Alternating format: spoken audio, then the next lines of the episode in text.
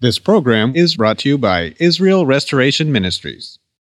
What are you doing Sunday nights? Come join Friendship with God radio Bible teacher Tom Cantor of the Friendship with God Fellowship Church every Sunday night at 5:30 p.m. at The Vine at 9336 Abraham Way, Santee, California. Watch and listen live around the world to Tom Cantor Sunday evening on youtube.com by searching for Friendship with God Fellowship or by going to our homepage at friendshipwithgod.org. That's friendshipwithgod.org.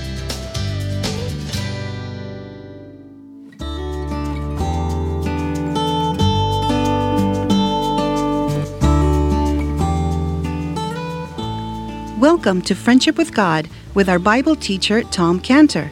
Today's message and previous messages can be listened to or downloaded for free at friendshipwithgod.org.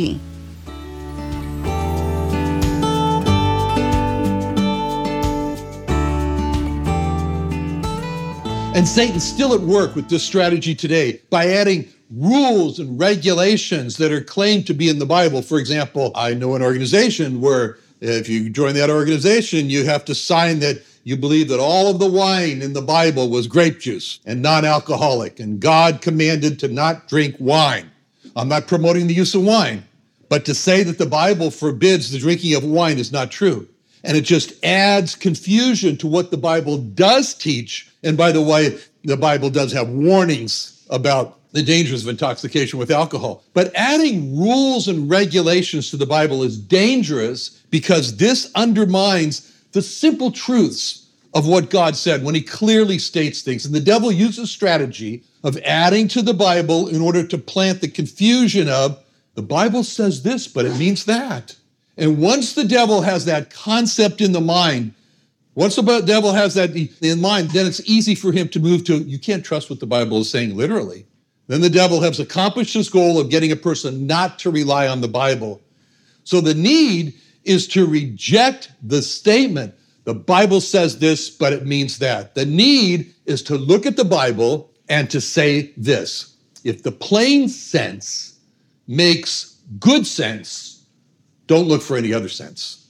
And Satan added to the word of God by saying, You shall not eat of the fruit of the trees of the garden, all the trees in the garden.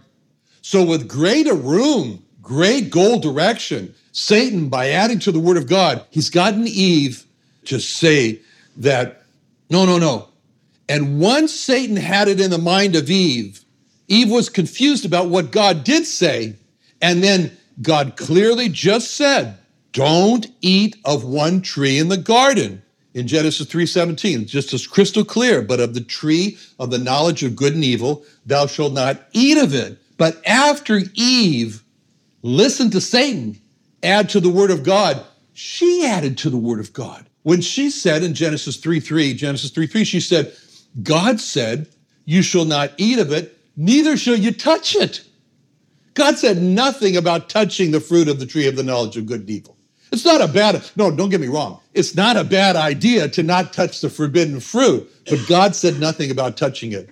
The problem was she added a prohibition to touching the fruit. She added that to the word of God because adding to the word of God confused Eve of what God actually said. And this led Eve right down the road to ignoring what God actually did say, which is where Satan was going with his Arum.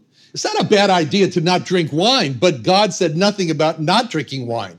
But the problem is adding a prohibition to drinking wine to the Word of God because adding to the Word of God confuses a person over what God actually did say. And this leads a person right down the road to ignoring what God said. This is his goal. Once Satan had this goal oriented room to get Eve to add to, be confused over what God said, then he had accomplished his purpose of causing her not to rely on what God did actually say. He got her confused. It's a very effective weapon that he uses to get people confused. And once he did that, then he had actually, Satan had actually disarmed Eve. She didn't even know it. Eve had one very effective weapon against the devil, which is an essential part of the whole protection that God has provided in Ephesians 6:13, Ephesians 6:13. The whole armor of God that you may be able to withstand in the evil day and having done all to stand. And that offensive weapon, the only offensive weapon in the armor is Ephesians 6:17, Ephesians 6:17, the sword of the spirit, which is the word of God. Eve had in her hand her only effective weapon against the Satan, and that was the sword of the word of God. And once Satan got Eve to add to the word of God, she got confused. And when she was confused, you could just hear a resounding crash as that sword dropped out of her hand and she was left without the word of God. Disarmed, she was an easy prey, easy prey. And then he was able to come right up to Eve and fang her, the serpent, fanged her with the injection of the poison. God has lied to you. God hates you. God is harming you. She didn't even feel those fangs. She didn't even feel those fangs when they went in in Genesis 3 4. Genesis 3 4. The serpent said unto her woman, You shall not surely die. For God doth know that in the day ye eat thereof, then your eyes shall be open, and you shall be as gods, knowing good and evil. Those two verses in Genesis 3 4 and 5 were the fatal venom that Eve was fanged with. And immediately that fatal venom spread through Eve's soul as her sight was poisoned with Satan's venom, and her desire was poisoned with Satan's venom, and her taste was poisoned with Satan's venom. And so now here she is, well fanged with Satan's venom of distrusting the word of God. Satan's venom now spread all throughout Eve, and that moved her to a spiritual death. With Genesis 3 6, Genesis 3 6, when the woman saw that the tree was good for food and that it was pleasant to the eyes and a tree to be desired to make one wise, she took of the fruit thereof and did eat, and gave also unto her husband with her, and he did eat. So, from the skill of the Arum gold directed devil, Eve was disarmed of the word of God, and she was fanged with this poisonous venom of God can't be trusted. And one word described what happened to Adam and Eve after that, and it's the word fall fall. The fall was into sin. The fall was into death. The fall was the fall of mankind. That fall was our fall, our personal fall. Each one of us, you, me, that was our personal fall. Set us on a course where we fell into sin and death. And when we fall into sin, we fall into a state of guilt. And when we're not guilty because we feel guilty, we're guilty because we are guilty. It only takes for us to commit one sin to be guilty. The Bible says in James 2:10, James 2:10, whosoever shall keep the whole law and yet offend in one point, he's guilty of all. He's guilty of all. It just takes for us to commit one solitary lone sin for us to be guilty. That's it. And we've all committed innumerable sins, which is why we are innumerably guilty.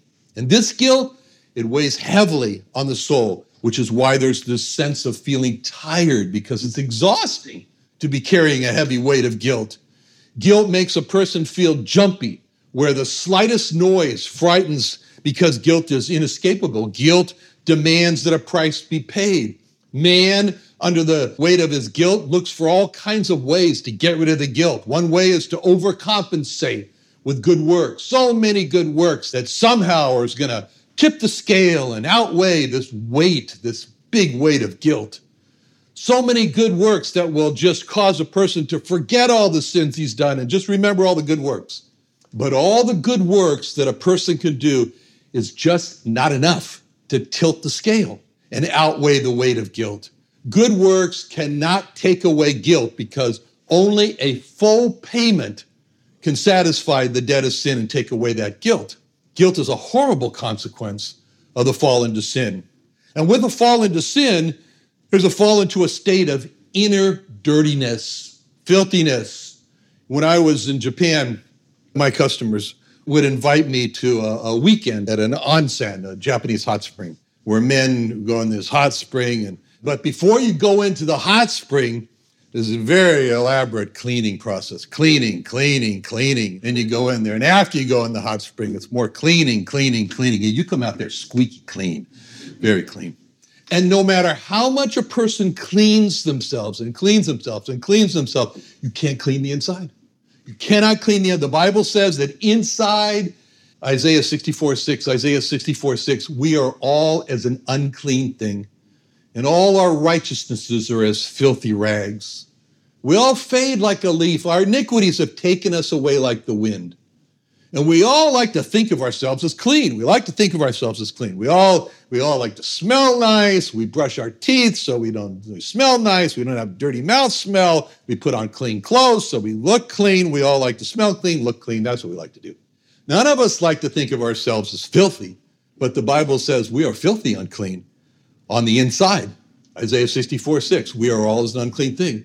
Not only the sins of our actions have made us unclean, but our sinful thoughts have made us unclean because Jesus said in Matthew 15, 18, Matthew 15, 18, those things which proceed out of the mouth come forth from the heart, and they defile the man.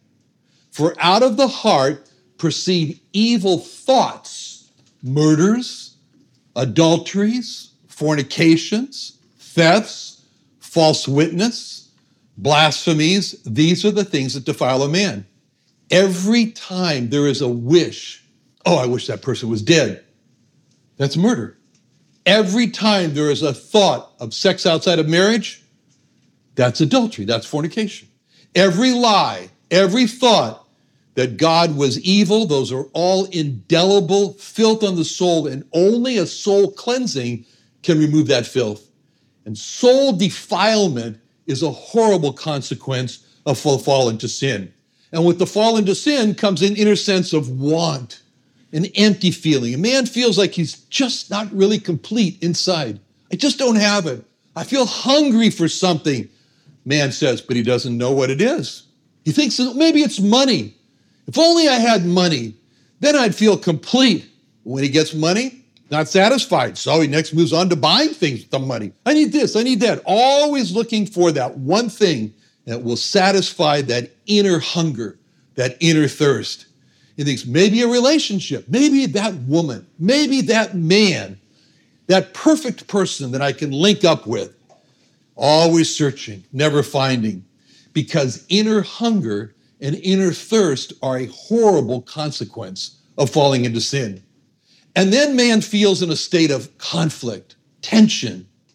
So many antidepressive drugs are given today. He feels that he's on the high alert, like in a war.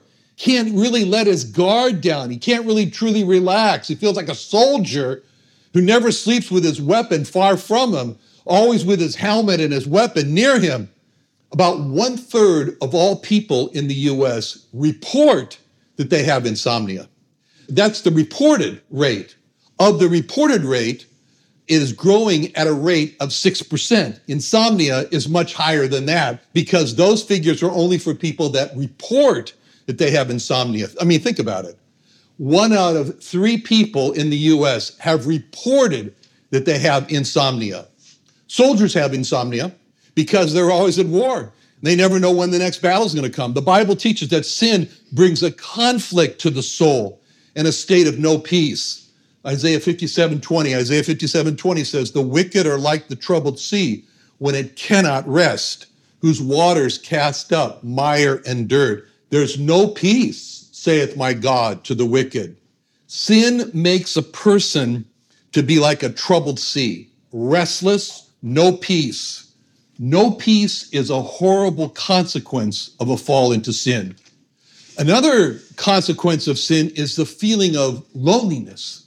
A person could be surrounded by a crowd of people and feel a loneliness inside. Someone could be sitting in a pew right next to you and feel a loneliness inside, surrounded. A person could be married and all the time to be with his or her spouse and yet feel lonely and always live with that fear. Maybe that spouse is going to die. And just the thought of losing that spouse is enough to trigger a deep feeling of loneliness. People are just not able to satisfy that inner feeling of loneliness, even with a spouse. A woman might say to her husband, I feel so lonely. Her husband might say, Well, what am I, chopped liver? And the lonely is not taken away because it's a special kind of loneliness. Loneliness is a horrible consequence to falling into sin. And then sin brings about this feeling of emptiness inside. Days are filled with rushing, putting out this fire, putting out that fire, going from this crisis to that crisis. No lack of things to do, no lack of responsibilities that need to be met, no lack of promises that have to be kept. But then there's finally that time to sit down and look back on life, and there's that feeling of emptiness, emptiness. That feeling of that, is that what it's all about, Alfie? Is that all there is to life? Just doing, doing, doing until that final call, that final 911 call, and then a memorial service? Is there nothing more? And all that thinking just amplifies the deep feeling of emptiness, a feeling of being unfulfilled in life. Some might say, I'm so busy, I don't have time to think about my emptiness, but that doesn't remove the emptiness. Emptiness is a horrible consequence of falling into sin. And sin brings about a feeling of being hurt. Life hurts. People we have put our trust in and confidence in hurt us. We've been betrayed by those we trusted. Sometimes being betrayed has hurt so deeply that it's caused us to become hard and hurt others. And so the cycle of hurt and being hurt, divorce, God calls betrayal, treachery, hurt is a horrible consequence of falling into sin. And sin causes a person to feel like, I don't have an anchor in life. There's an overall feeling of insecurity. News is so frightening. There comes this feeling of the need to lock the doors, get more locks on the doors. I remember when my mother and my stepfather lived in New York City and we spent one night with them there. There were four locks on the doors one, two, three, four every night. This place was more secure than Fort Knox. There's that feeling of a separation from where did I come from? That feeling of not knowing where did I come from? It's amazing to see the popularity in this genetic testing of uh, 23andMe and Ancestry.com to, to find out roots. Oh, the movie Roots, how popular, popular that was. Because the question is, who are my ancestors? What nationalities make up a part of my heritage? If I can just find out who my people are, then maybe I can find myself and discover a new self a new self that's not the self I've known, not the guilty self, not the dirty self, not the broken self, not the restless self, not the lonely self, not the empty self, not the hurt self. Somewhere in the pedigree of my ancestors, I hope to find a new self because there's this underlying feeling of insecurity. The insecurity of not knowing where I came from, the insecurity of not knowing why am I here? Why am I alive on earth? And the insecurity of not knowing where am I going? All of that insecurity is a horrible consequence of falling into sin. And then with all that insecurity, it just brings about thinking of the conclusion that I'm lost. I'm lost. I'm wandering about in life with no sense of direction. I mean, being lost is like going around in circles and coming back to the same place and to realize that I've been here before. The only thing that's changed is the time. Time is gone. I'm no closer to where I want to be because I don't know where I want to be. Last week, a, a young man named Manuel came up to the beach wall down in Loreto, Mexico, and he started to yell. And so I went out and I sat with him and we had a nice talk together. He's 27 years old. He's from Oaxaca, and it's the southwest part of Mexico. And he was uh, a freshwater fisherman, and he described the fish that he caught there in the clear rivers of Oaxaca. And and I told him about the fish that was there in the Gulf of California, and he never heard of those, and I never heard of those.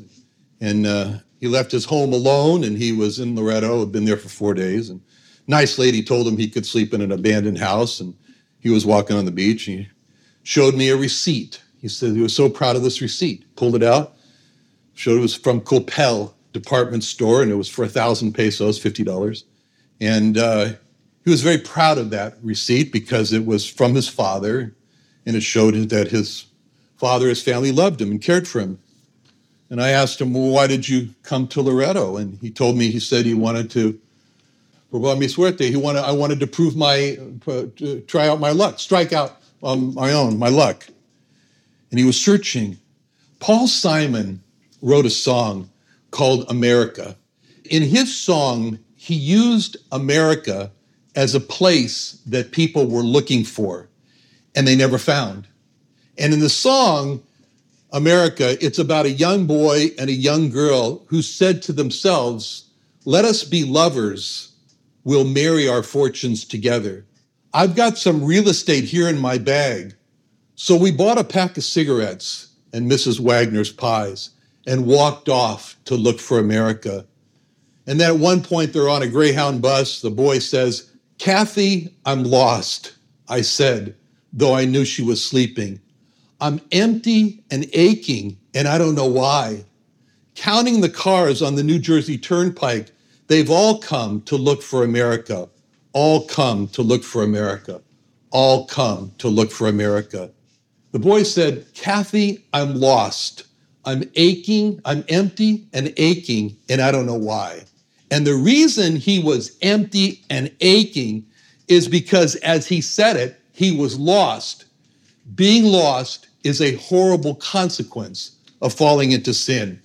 And all of these horrible consequences of falling into sin the guilt, the dirtiness, the brokenness, the restlessness, the loneliness, the emptiness, the hurt, the insecurity, the lostness they're all symptoms of one state death.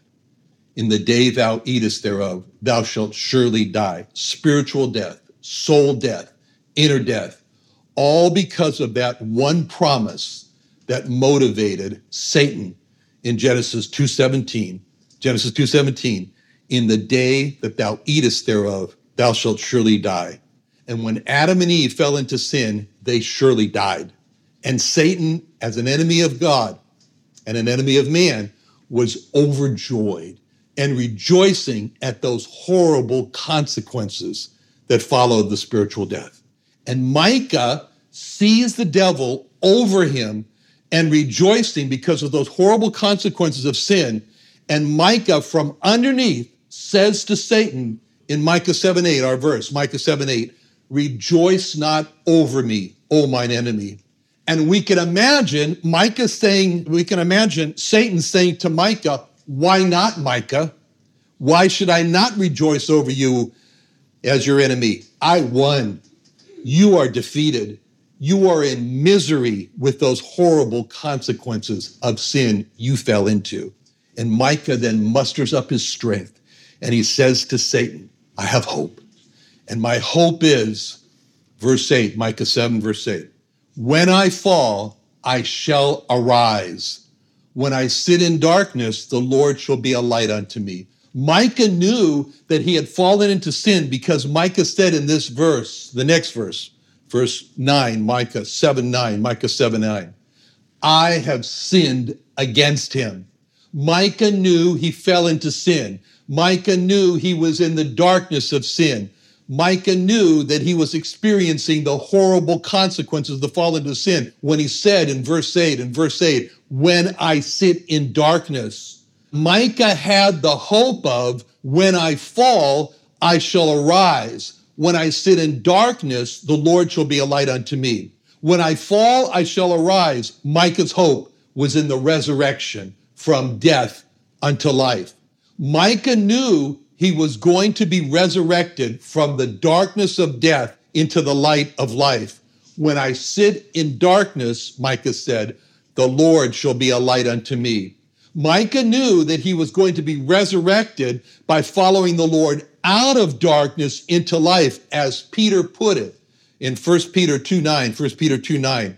Show forth the praises of him who hath called you out of darkness into his marvelous light. Micah knew that he was going to follow God as his Savior from death, as when Jesus Christ was resurrected from the dead he was a leader, bringing others from the dead into life. According to Hebrews 2:10, Hebrews 2:10, it became him for whom are all things and by whom are all things in bringing many sons unto glory to make the captain of their salvation perfect through sufferings.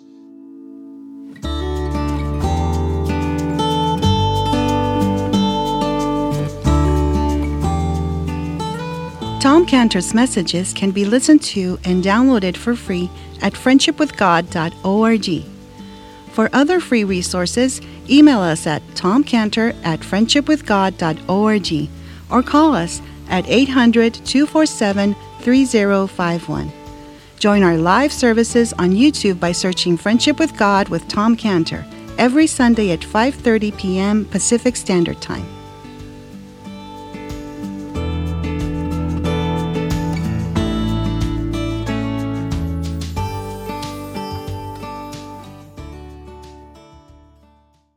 What are you doing Sunday nights?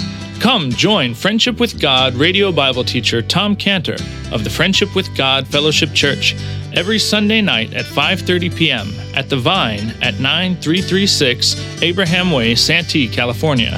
Watch and listen live around the world to Tom Cantor Sunday evening on youtube.com by searching for Friendship with God Fellowship or by going to our homepage at friendshipwithgod.org. That's friendshipwithgod.org. This program is brought to you by Israel Restoration Ministries.